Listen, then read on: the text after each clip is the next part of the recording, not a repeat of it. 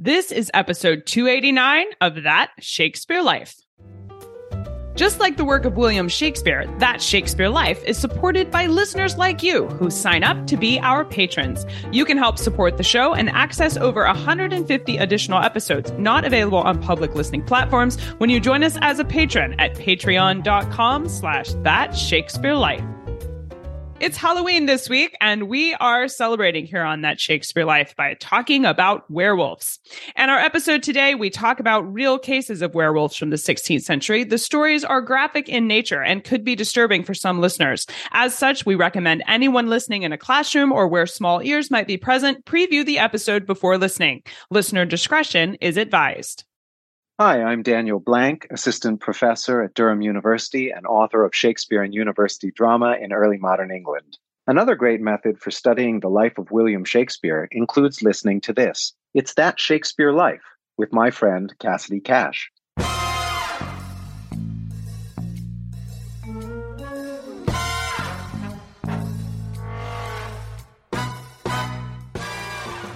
One of the things he does is he argues that this is a belief done by either deluded people who think they've seen werewolves or deluded people who think they've become werewolves and therefore this explains what they're doing. And he justifies this in very modern scientific terms. Essentially, he argues that the seed of a human soul is in the brain. Now, that was really debated at the time, but seed of the human soul was in the brain. And as he points out to his audience, you compare the size of a human's head and brain pan, and you compare the size of a wolf's brain pan.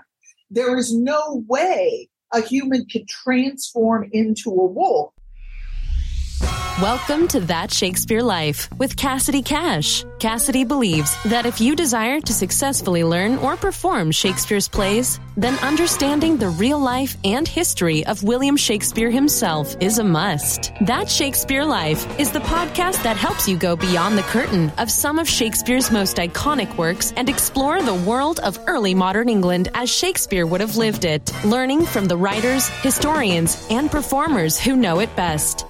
And now, here's Cassidy. Far before the time of Shakespeare, there was a prevalent belief in the creatures known as werewolves or lycanthrope, as they are called in the ancient world.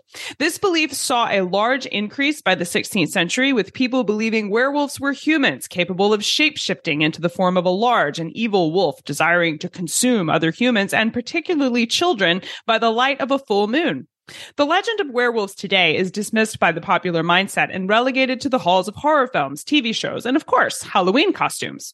However, in Shakespeare's lifetime, there was not only an established belief in actual werewolves, but documented cases of real people convicted of being werewolves, like the werewolf of Dole in 1573, Peter Stoop in 1589, and a Geneva man was convicted of killing 16 children when he had changed himself into a wolf on October 15th, 1580, when William Shakespeare was just 16 years old. Here today to share with us the history of werewolves in Shakespeare's England and details about some of the surviving documentation we have about real werewolf cases in Europe is our guest and author of Werewolves, Witches, and Wandering Spirits, Kay Edwards. Dr. Catherine Edwards is professor of history at the University of South Carolina. She has published widely in the history of daily life, folklore, and religious belief and practice in Europe from 1400 to 1700 and is the author of Werewolves, Witches, and Wandering Spirits, which she joins us today to discuss. She's also written multiple other books on folklore and the supernatural, and we've provided a link where you can learn more about Kay and see some of the other publications she's written in the show notes for today's episode. Hello, Kay. Welcome to That Shakespeare Life. Hello. Thank you very much for having me. So glad to have you here. This is an interesting topic, I think, given the number of cases where real people were convicted in a court of law of being werewolves. What mm-hmm. was the legal criteria for evaluating whether or not someone was a werewolf?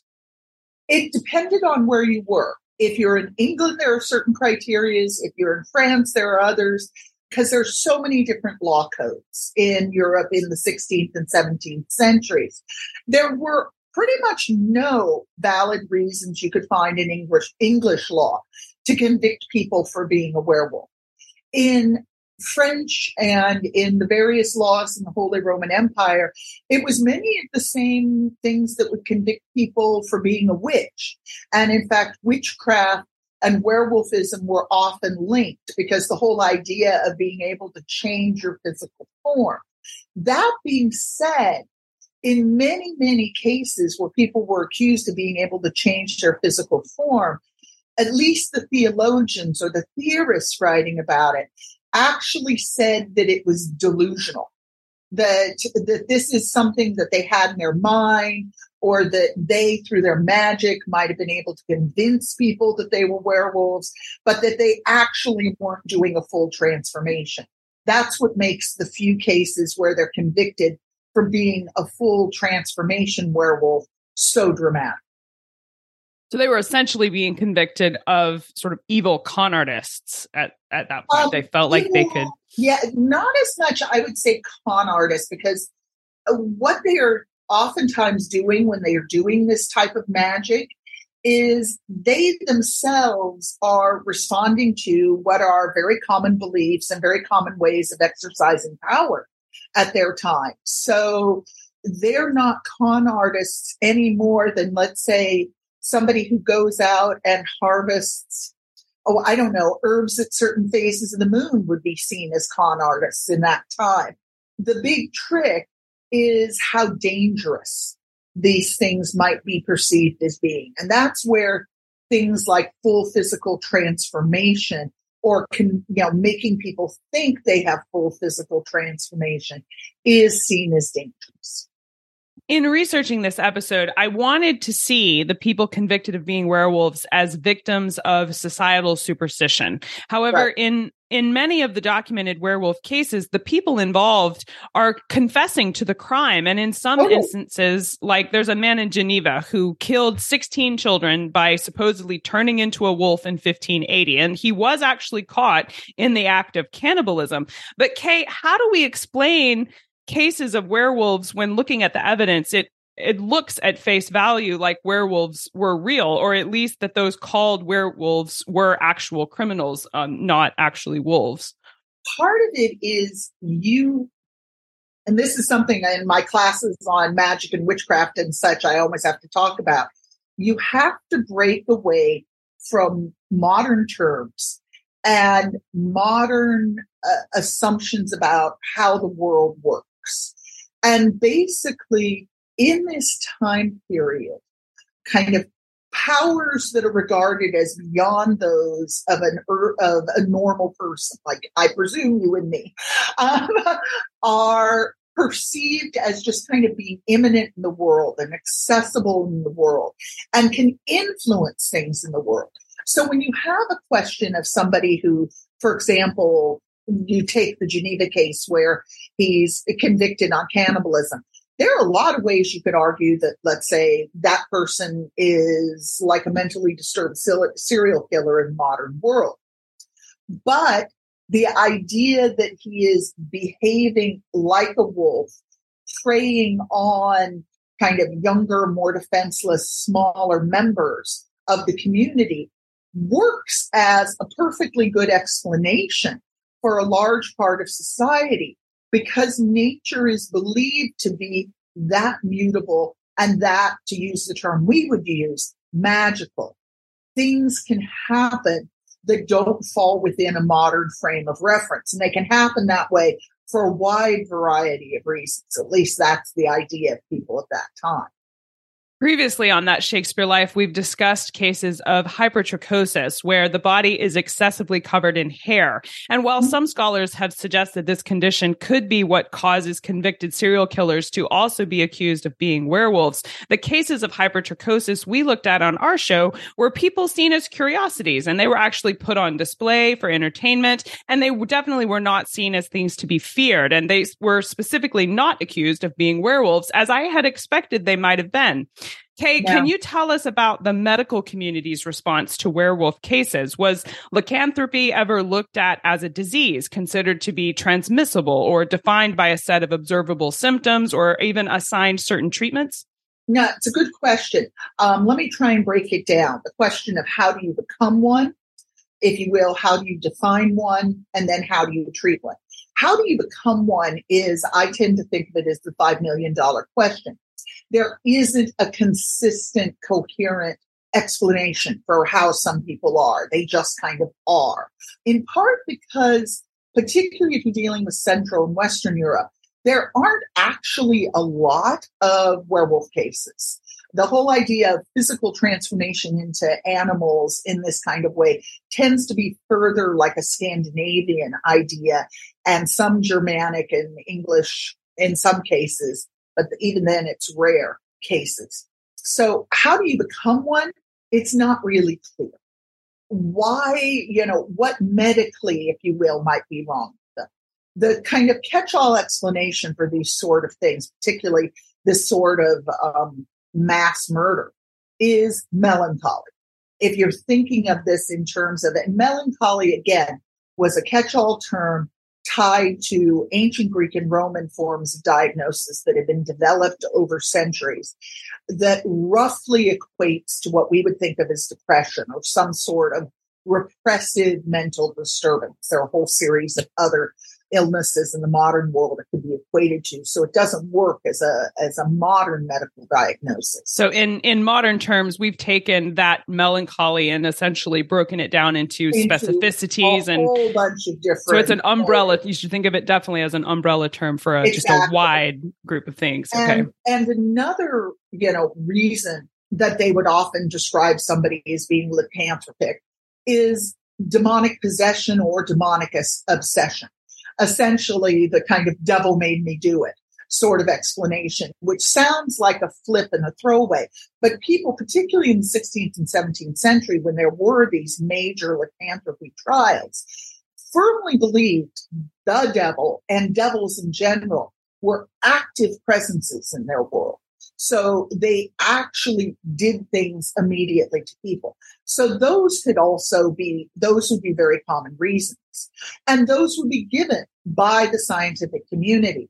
And in fact, one of the interesting things uh, I find in talking about lycanthropy is how it gets integrated into this whole field of study of the kind of evil preternatural, that is, things that are natural in this world, but beyond ordinary human understanding, that is basically led by demonology.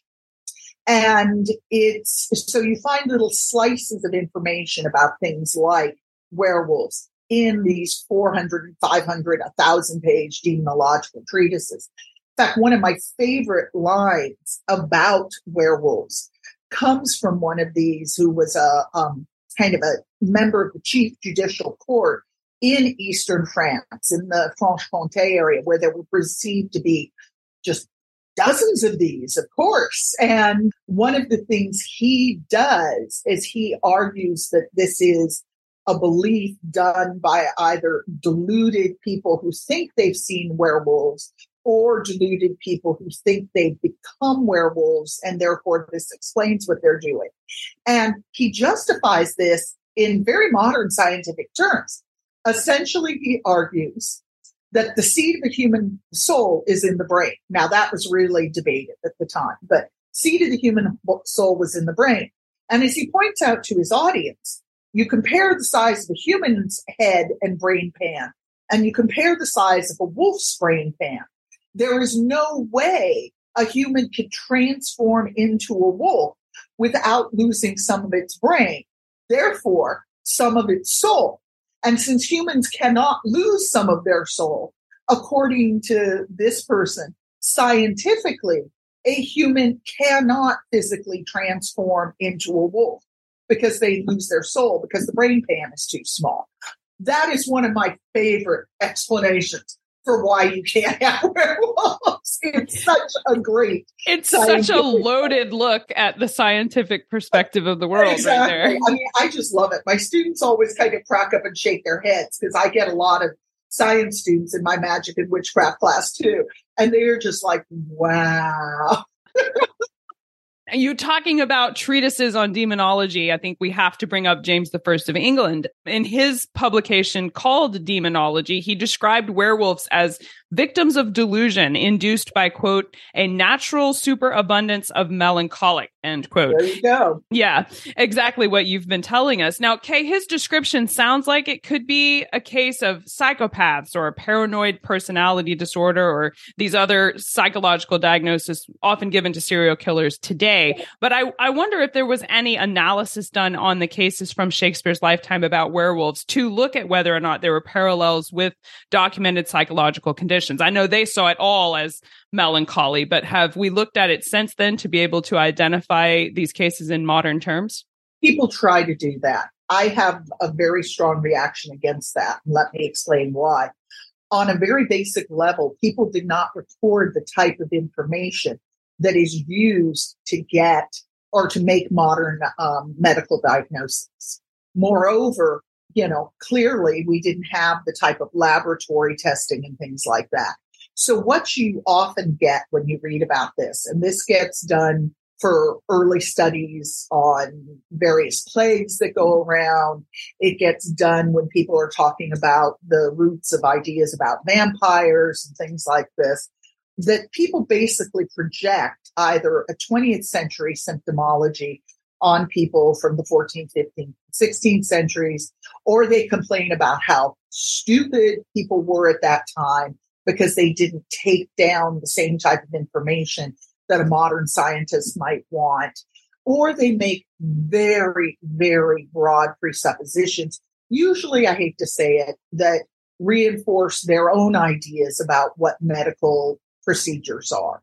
Um, you get real medical doctors from the 21st century looking at this. They kind of go, so I always very much argue we should try to take things in their own terms and to try to understand how medical practices at that time actually are shown in the way they talk about these various cases.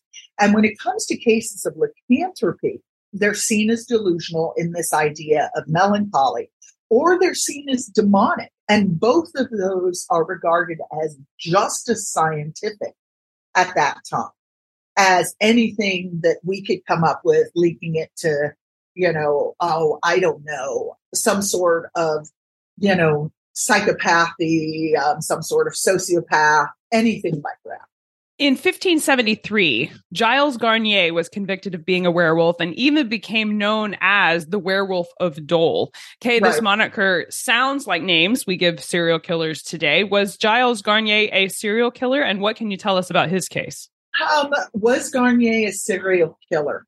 Not in the sense if you really study how modern serial killers work and the psychology involved and things like that. Um, one of the most fascinating things I ever did is the person was in charge of the FBI serial killer.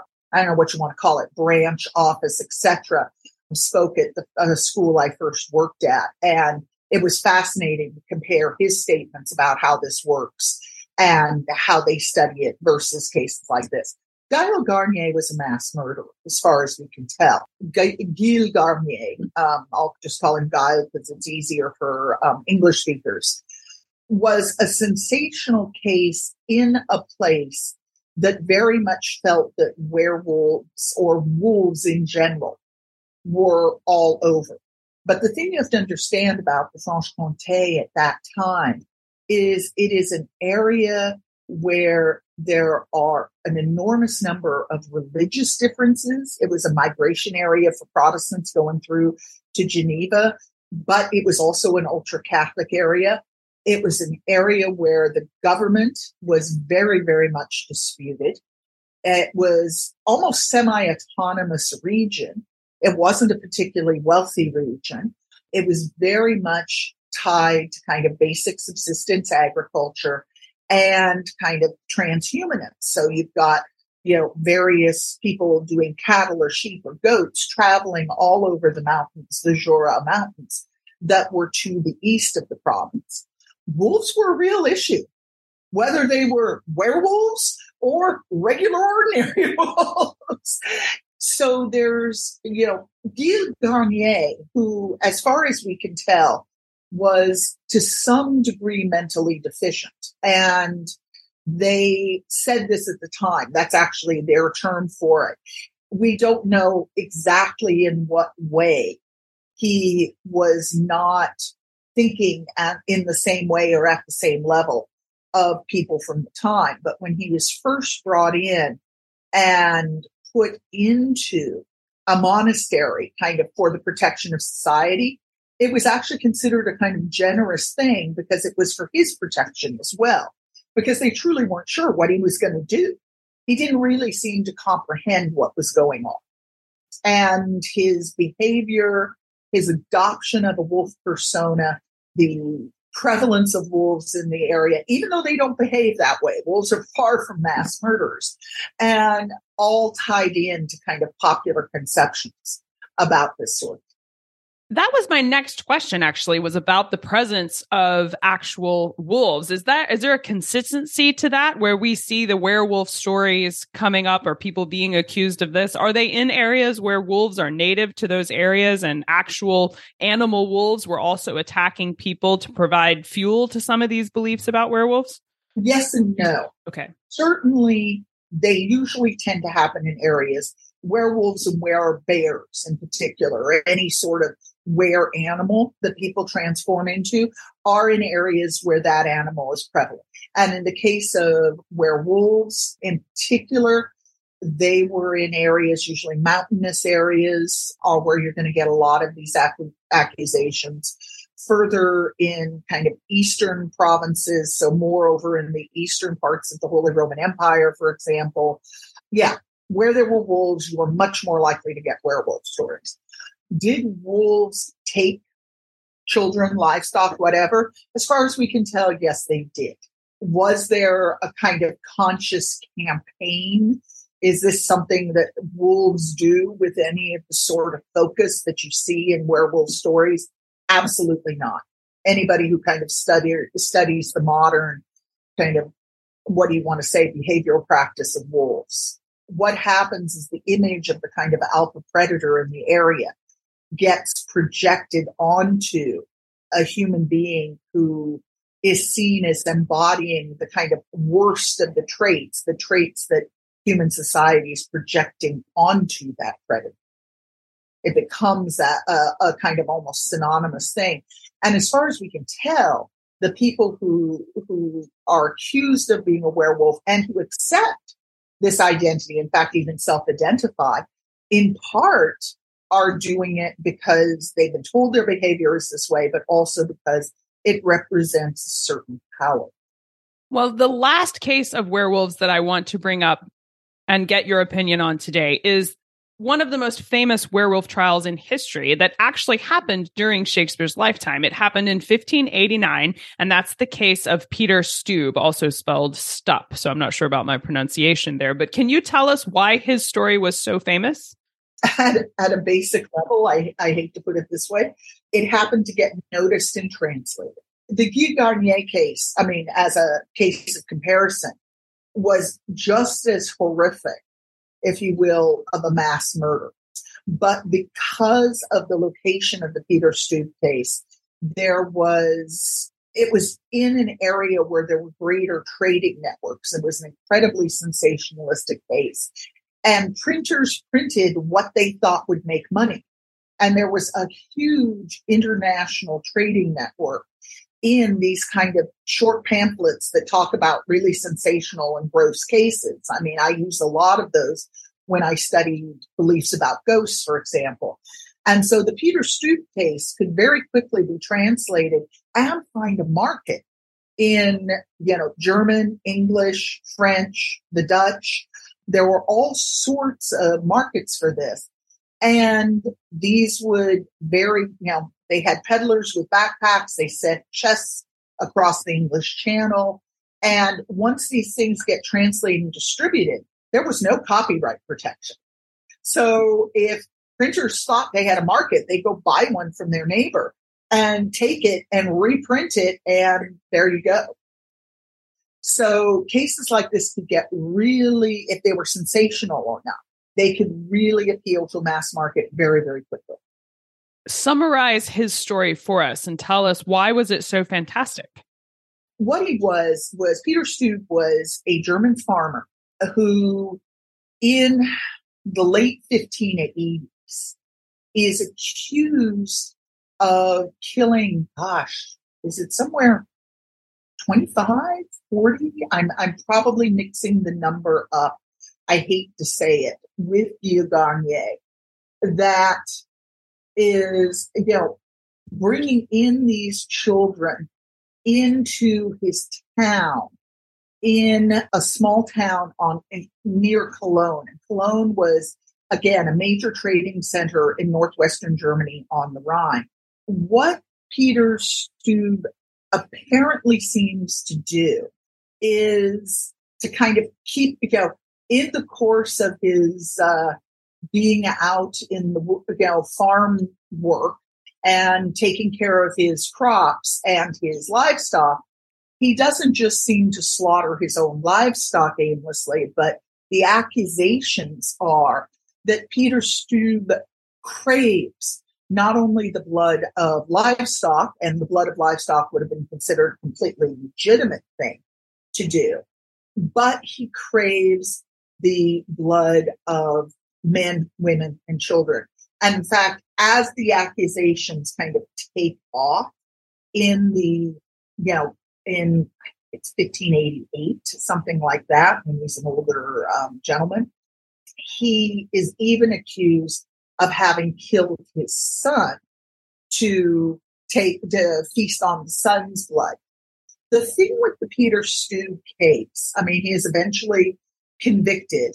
He's convicted of, uh, now that I remember and go through this again, of getting, uh, killing approximately 20 people, um, most of whom were children, but there were also women. And what made this even more kind of grotesque is some of the women were pregnant and he was accused of not only killing them, but tearing the fetus out of their stomachs.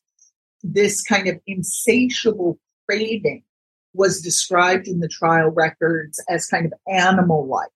The trick with it, however, and the way part of why the Peter Stube case was so sensationalized is that a lot of the things that Stube is accused of, aside from this kind of werewolf, this animal wolf like behavior, is he very much talks about a lot of the things in the way a witch would have at the time.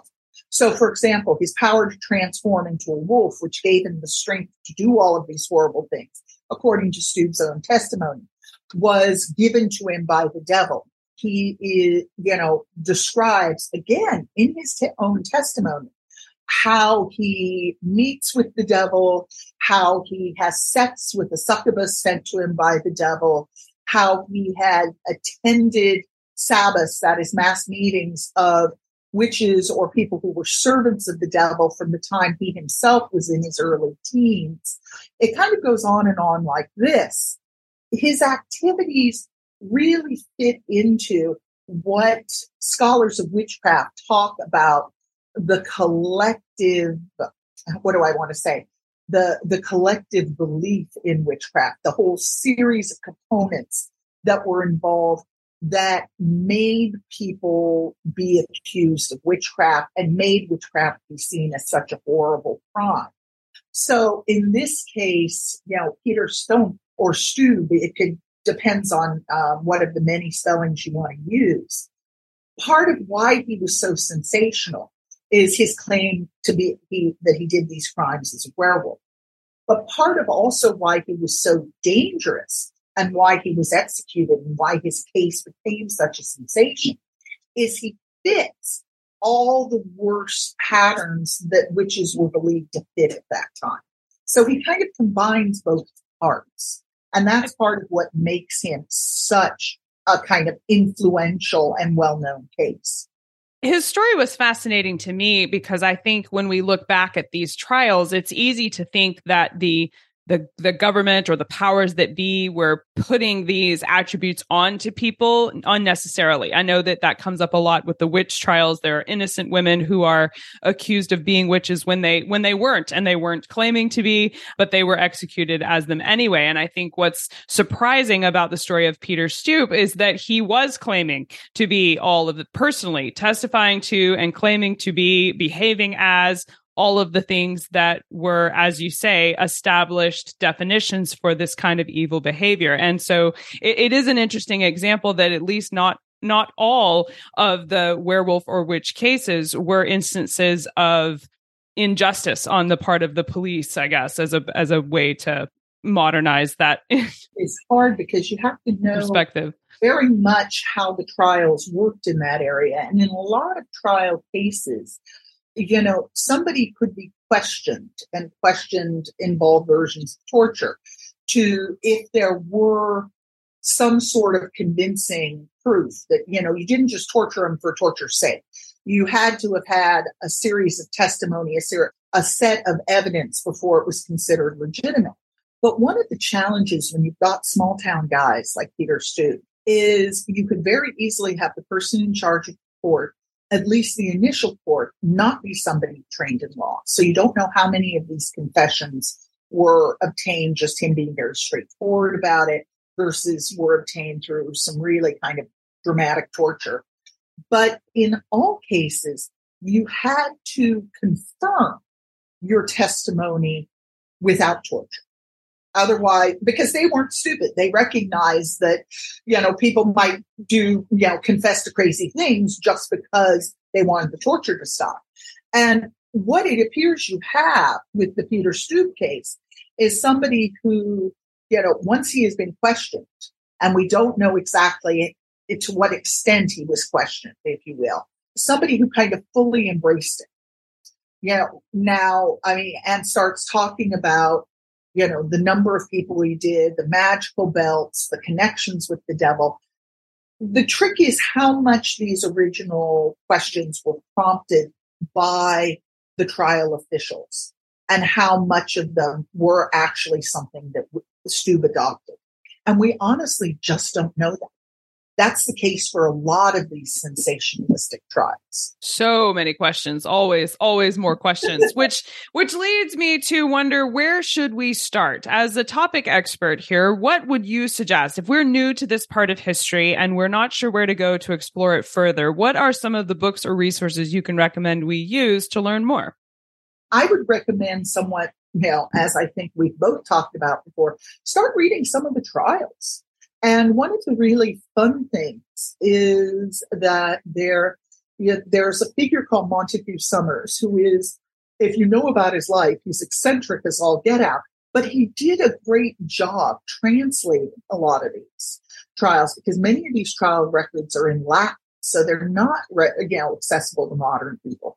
But Montague Summers, a century ago, translated an enormous number of these if you want some really good anal- modern English language analysis of how this works, there's a scholar who works for the Folklore Society in England now called Caroline Oates, who has done both books and articles on this topic.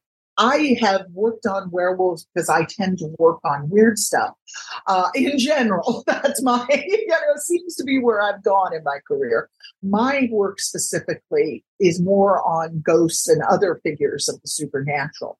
But if you look in the collection that I have, that I know you know of, um, the werewolves, witches, and wandering spirits, there are several famous werewolf cases talked about in there. And again, they're in English, they're kind of immediate and, you know, tangible for modern audiences. One of the real challenges you have, and this is part of why I'm thinking of some books that I'm going, no, I can't recommend this. No, I can't recommend this.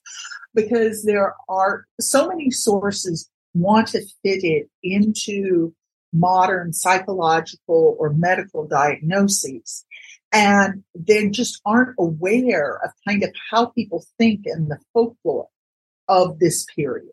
The frustrating part is some of the best work on this is in French and German. And so, yeah. all of our listeners who can read yes. French and German, you know. there is one French scholar named Claude Lecouteux. It's L E C O U T E U X. I have to kind of close my eyes to think of my French spelling here. He has had some of his work translated. And if you're just interested in this kind of folklore in general, not even so much the werewolf, but were beings, medieval ideas about fairies, things like that. He's one of the leading French scholars on this. And like I say, some of his material has been translated into English and it's, it's great because it's a lot of small stories. Those are fascinating resources. I know I read French, so I'm excited to go check out at least some of the French resources, but having the translation is helpful too, because sometimes you just need it in your native language. Oh, wow. Yeah. All of these resources we will link to in the show notes for today's episode. So make sure you hang on um, at the end for the link for where to find those, and they'll be easy to find, and you can just click and go directly to the right thing. Now, Kay, we ask everyone this next question here on that Shakespeare Life, and that's what's the one book you would take with you on a deserted island? My friends in England tell me I'm supposed to allow you the complete works of Shakespeare and a copy of the Bible, so your choice would be in addition to those. Oh gosh. Uh, well, I'm kind of sitting here going, should I come up with a, an academic book or should I come up with a, a book that I would be reading over and over again. And I, will do the book I read over and over again because it goes both popular and uh, ties into my academic. Neil Gaiman and Terry Pratchett's Good Omens. Oh, there that's a great one. Yeah, and not not the BBC thing. The BBC thing was fine.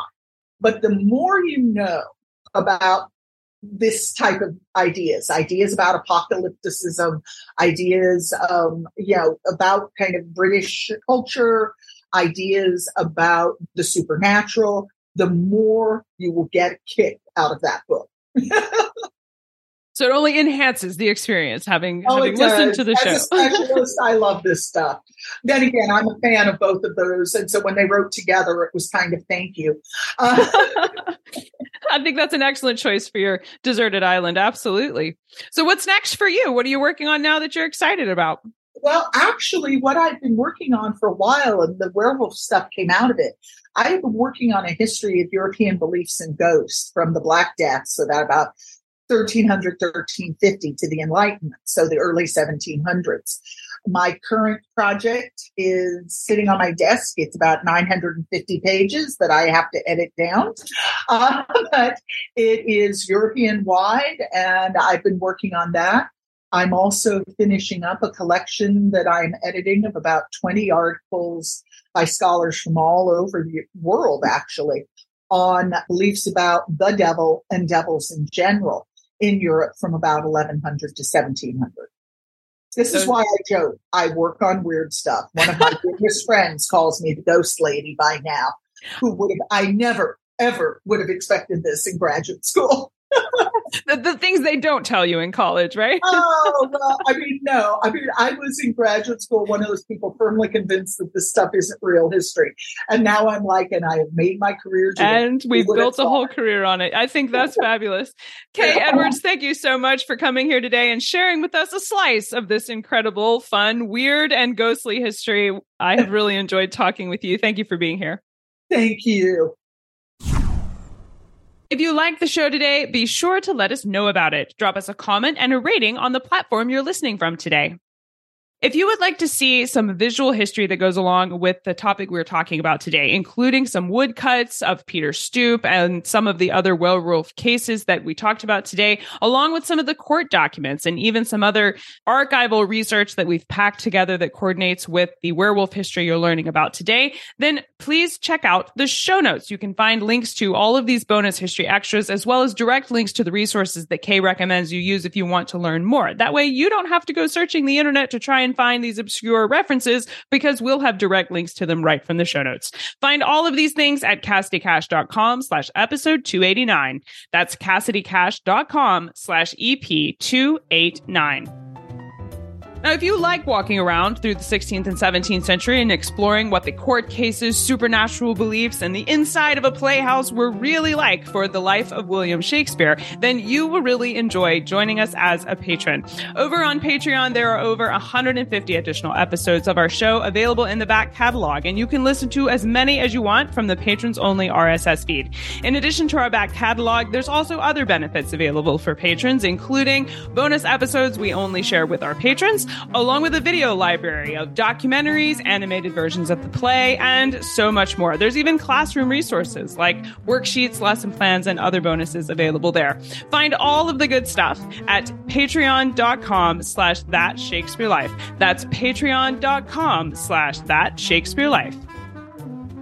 That Shakespeare Life is researched and produced by me, Cassidy Cash. Our audio engineer is Gary Mayholm. That's it for this week. Happy Halloween from all of us here at That Shakespeare Life. Thank you for listening. I'm Cassidy Cash, and I hope you learned something new about the Bard. I'll see you next time. Bye bye. Thank you for listening to That Shakespeare Life. As always, the best conversations happen after the episode over at CassidyCash.com. Become a part of a vibrant Shakespeare conversation by adding your voice over at the website. Until next time, remember, when you want to know William Shakespeare, you have to go behind the curtain and into That Shakespeare Life.